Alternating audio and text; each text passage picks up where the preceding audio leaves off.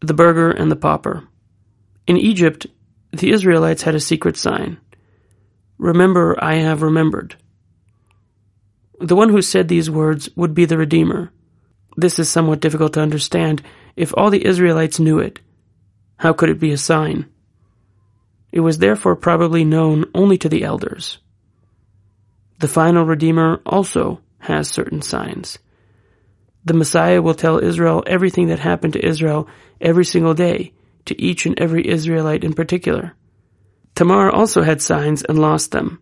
As discussed in the Midrash, when she was being taken out to be burned, the angel of the other side took away her signs, and then Gabriel brought them back, as discussed in the Midrash.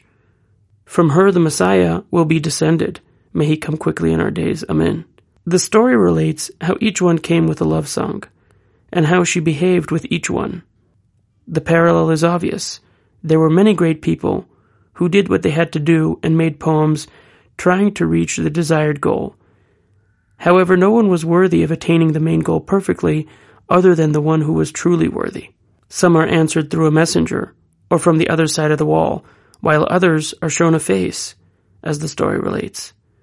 However, in the end they die and have accomplished nothing receiving the same answer that the beauty gave, but the waters have still not passed over you. This will happen until the proper leader comes.